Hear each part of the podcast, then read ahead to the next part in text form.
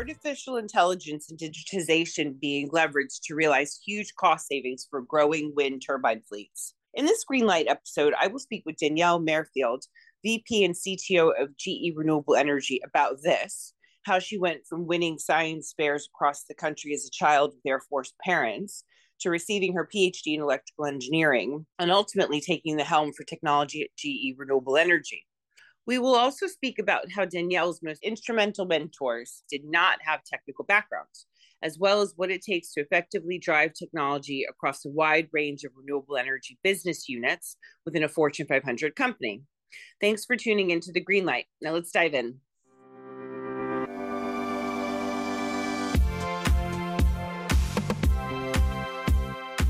I'm Catherine McLean, founder and CEO of Dylan Green, and today I have with me Danielle Merrifield. She's the CTO at GE Renewable Energy. Welcome, Danielle. Thanks. Great to be here. And Danielle is joining us from Charlotte, North Carolina. And I just wanted to say, for those that don't know, you were the Cleaning Woman of the Year award winner. You were recognized in the top 5 of the North American Power List, and you are currently, as mentioned, the CTO at GE Renewable Energy. Can you please tell us a bit about GE Renewable Energy and the work it handles?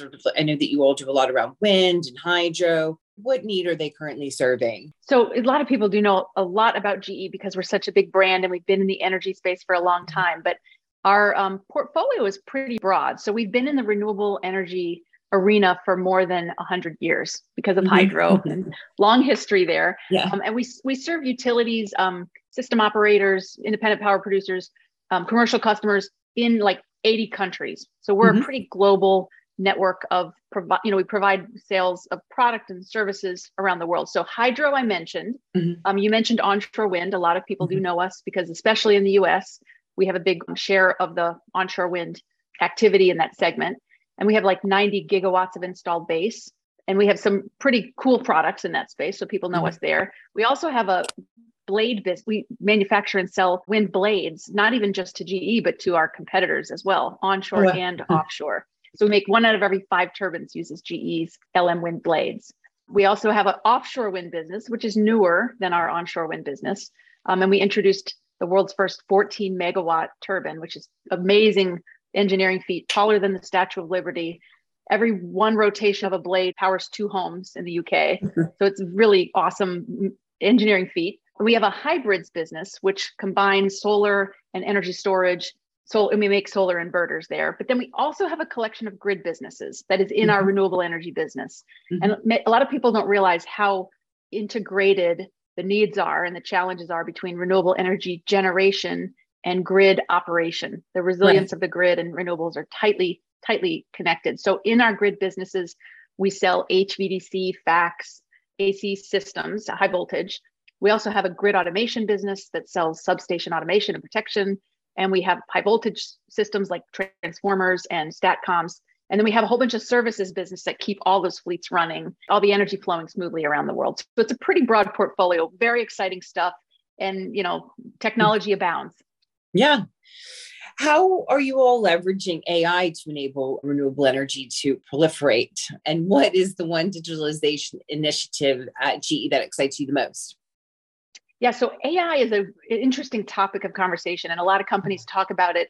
And I think we talk about it sometimes. AI just means machine learning to some degree in some applications. But where I see us using AI in a cool area, there's some interesting new spaces like for advanced load controls for wind turbines, where we actively manage the behavior of the system to reduce both fatigue and extreme loads on a wind turbine. We're also using it when we manufacture blades, when we do the inspection, because one little wrinkle in the carbon protrusion, for example, can create a 50 times less strength in that part of the blade. So it really matters that we do a good inspection. But maybe if you asked about what's the one that is most exciting, probably the biggest thing that is on my mind, thinking about our fleet as we start making more and more wind turbines, the whole industry is growing exponentially, is that's a lot of wind farms that are coming out to manage. And the wind farm maintenance, it's a lot cheaper to do maintenance on a blade than to replace a blade. Right. It goes from like $300,000 to replace a blade to $20,000 to $50,000 to go and do a big maintenance job on a blade. So the economic benefits of being able to assess whether or not a blade needs to be maintained and then go out and do it before there's a need to replace it are huge. So we have a whole program that uses AI to take thermographic videos of the blades while they're running, like these are not standing still, and then go from these video images frame by frame and train a system to really pull out what are the right snapshots. So now we have from 3,000 frames into 150 images that are more valuable. And then we can deploy our AI on what's the known defects and where are they? And if we need to have a human inspect it, what's next? Or even better, a robot inspection. So we're just taking this really big data set down to something small, and then we're integrating it into our models to say, is that a problem or not? And that's probably the one that's going to make the biggest difference for our customers in the field, is being able to do all this quickly and be good at it, not just have human error or whether someone's trained well enough. But then I won't go into a long story about it, but I can't comment on digitization without talking about the grid and saying the grid is being revolutionized and how we use digital technologies to make that safer and more resilient and more interconnected. It's absolutely the story of the grid. So I wouldn't want to go past this question without commenting on the grid a little bit. When I was based in the UK, I was always hearing from GE, like predictive analytics was like a big kind of thing. Can you mention that at all? Yeah, I mean, I think that's a little bit of what I was describing in terms of, I mean, what I described was about how do you do inspection, but predictive analytics isn't too different, but instead of looking for cracks, you're listening for harmonics, or you're looking at data, and ultimately everything that could go wrong, there's clues. Right. And maybe the clues aren't in, it's a rattling noise or there's a scratch. Too. Yeah, for people, exactly. So so all of this use of digital tools or AI are to pick up on those clues. And sometimes they're like in a human, when we're communicating, we have some subconscious things that we do, little things that you might not notice, or they might not pick up unless you're trained to look for the tells. Yeah. We're just looking for the tells and finding them, and then being able to see them more clearly and look only for them. That's a really great thing that I think predictive analytics is spreading across all industries, but the industrial spaces like renewable generation, where you're just growing your fleet so fast, you can't afford not to do that. What would you say some of the challenges are that the U.S. renewable energy industry is facing? So do you think it's more policy driven, technology driven, otherwise? Yeah, 2 months ago, I would have said absolutely the most basic need is policy consistency. Right. And we have had such inconsistent policy in the US around wind, specifically with the PTC cycling up and down. And the problem with that is that it makes it really impossible to build a secure supply chain. So all the small companies that feed the bigger companies, that feed the bigger companies, that feed us, our major components, they all depend on having uniformity of demand. We need more wind, you know, if it's growing, we want it to grow every year. We don't want it to cycle up and then break, you know, to zero for a year or two. And so given the passage of the Inflation Reduction Act, we expect that the market demand is going to be very uniform and growing as it should. And frankly, it helps us all because that will help us really drive more of a growth pattern that fits the ability to resolve climate issues and reach our goals from an emissions perspective. So this is all in the same, it's all aligned with what we're trying to do from a goals perspective. But even with this market demand, the uniformity of demand coming, we still need permitting and regulatory reform because that's all part of the timing. We need the government support to make sure that people aren't waiting in interconnection queues for years and then possibly many of them to see which one is the project that's going to go first. Yeah. So all those things are important. And again, I'm going to skip over to the grid because you can't talk about renewables without talking about the grid. If I were to say the biggest technical challenge, because you know you commented a little bit about policy or technology, the biggest technical challenge is all about can the grid do these transformations all at the same time that it needs to do to be able to accept all of this renewable energy that's going to be put onto the grid. Right. Because it will limit how much we can put on the grid if we don't do it right. And the three transformations of the grid are, it's being transformed by the physics. So we're moving from synchronous generators to these power electronics things that are plugging into the grid, wind and solar inverters and converters. The operations is changing. So now it's operating differently. They're more discrete, smaller sites that are spread farther apart. They need to talk to each other differently. We're even having, you know, new loads that move around like electric vehicles. So the grid is operating totally differently than it did before. And we're going to need to transform the economics because fuel is now free and how you pay for things and whether the market rewards the right behaviors and the right conditions. The grid has never had to go through even more than one transition at a time. Right. Usually it has a decade or two to do it, and they're in series. We're doing three, has to be done within the decade, and they're all happening at the same time. So it's not just like jumping out of the plane and building the parachute. You're actually inventing the sewing machine. Then you're going to sew the parachute. Then you're going to make it, put it on. Yeah. And you've already jumped out of the plane. So this is a tough challenge, biggest challenge by far, I would say. Yeah, that's a great analogy. So you've been at GE since 2007 and have risen to become GE Renewable Energy CTO. First, I have to say that statistically speaking, this is becoming more uncommon for any professional to stay at a company for such a long period of time. So it says obviously a lot about GE as a company. But secondly, I'm curious to know how your leadership style has changed over the years. Can you share any insights on the keys to effective leadership, particularly in a growing and constantly changing environment? Sure. And so I will say one thing. I have been at GE since 1999, but 2007 is when I got into energy, and I never looked back. I mean, I was working in a lot of different spaces with GE. So it's an even better question now, because like, how could I have been at a place for 23 years and be so young? Oh, thank you. I was pretty aged after my PhD, though. I was coming out ripe. But I think part of it has to do, and many of my colleagues who also work at big global companies feel the same way. Mm-hmm. GE provides a lot of variety of opportunities to try new things. You know, you can never really get bored, and you feel like you've never done it all. You've never even come close. But remember also the industries that we're in, that GE is in, and that, you know, just the energy enterprise overall, it's completely changing. Every decade is a new world, and new geographies open up, new challenges in that industry. So there's been constant change around me. I don't know that I've, even when I've been in the same role, the job's never been the same year over year. So I've felt that it stayed pretty exciting. And I will also admit, and I say this openly within GE a lot, is I thought about leaving a lot of times, but every time I did, the opportunity I had in GE was just better. So I just chose to stay. So it's not like I just stuck around out of lack of inertia. It was a continual decision and a continual recommitment to find the thing that I want to do the most. And it just happened to be in GE. And for me, the core of that was, it's just the world stage, being able to do something important and then be able to do something important that can impact so many people. Right. That's what does it for me, that magnifying my impact. You asked about what my leadership style has changed. If I were to pick one thing, it would be letting go of control a little bit more and engaging and learning and listening. I'm way more effective when I have a team that trusts each other and that I can trust them.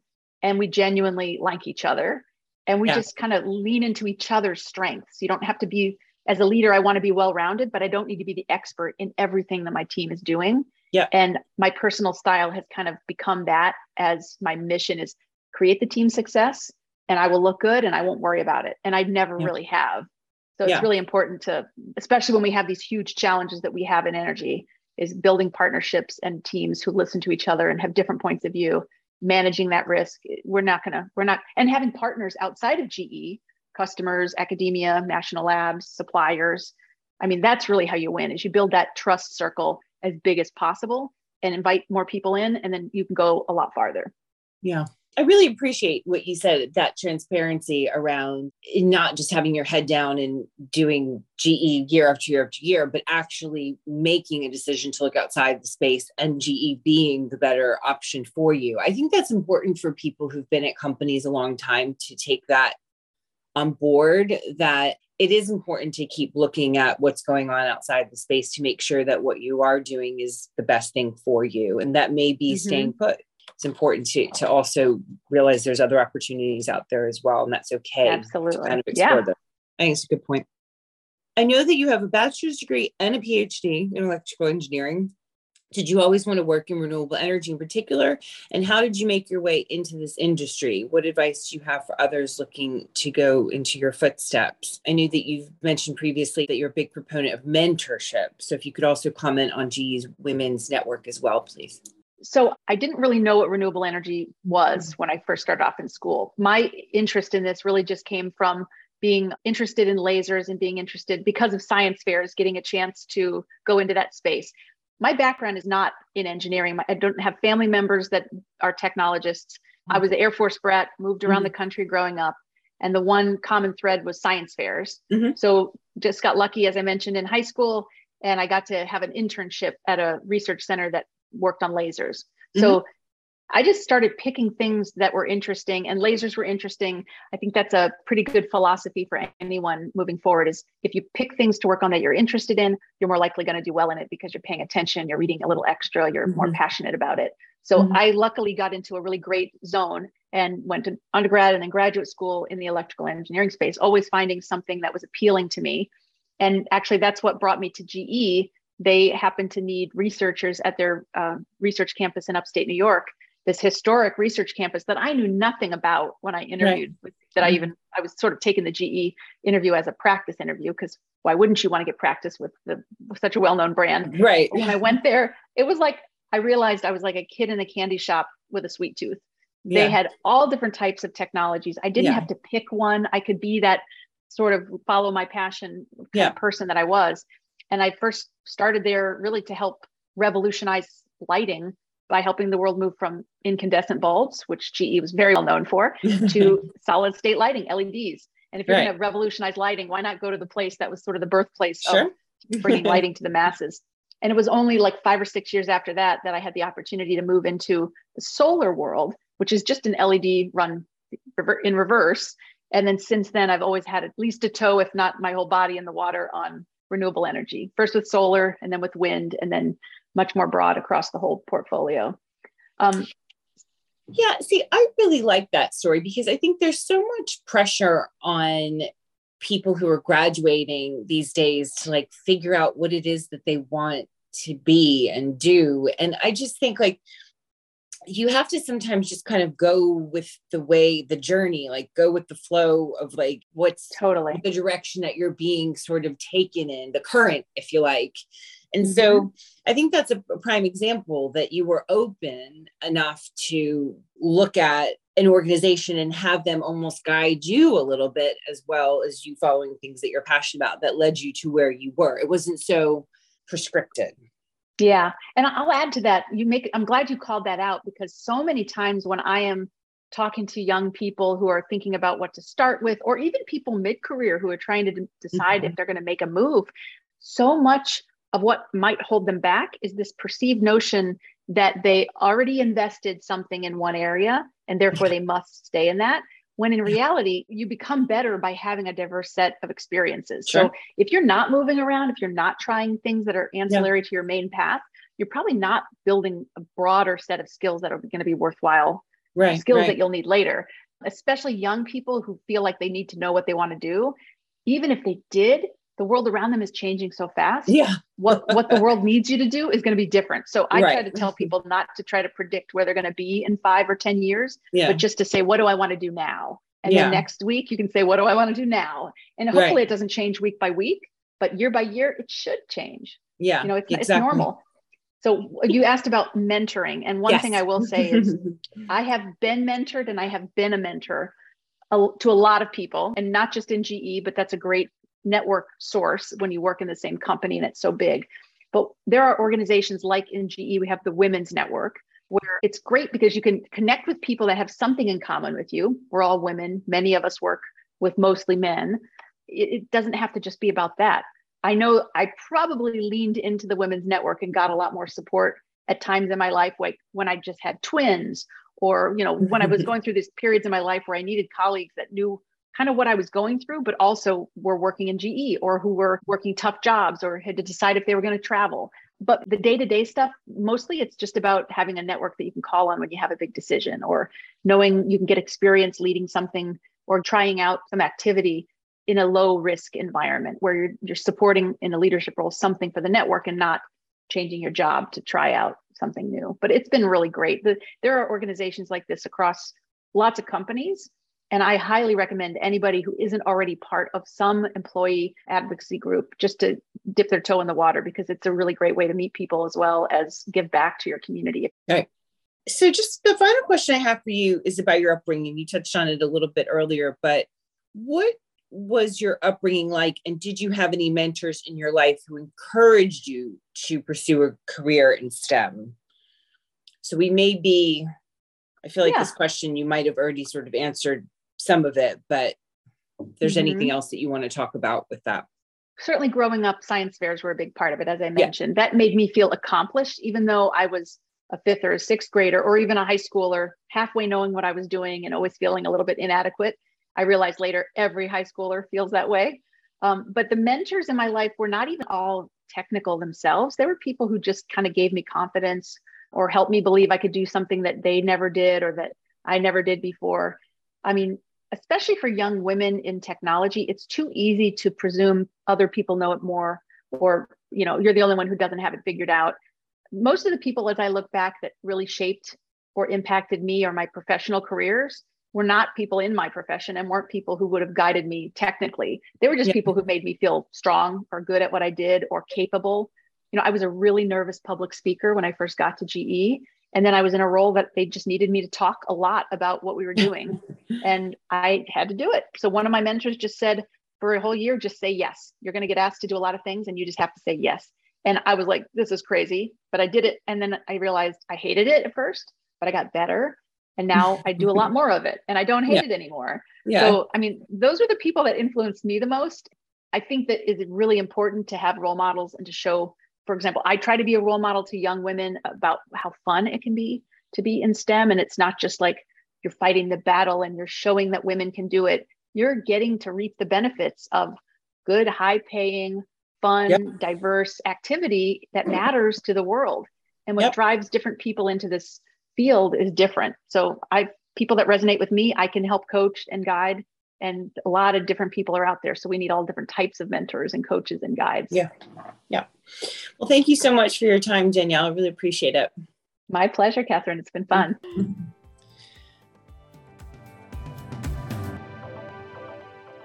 Thanks for listening to the Greenlight podcast. Are you looking for your next role in climate tech? Join the latest growing network of clean tech professionals and be the first to know about what industry-leading clean tech companies first post new job openings, from development to finance to marketing, by checking out our website, dylan-green.com/latest-jobs. Dylan Green is transforming business through talent. You can also find us on YouTube, where we engage with today's top clean energy leaders.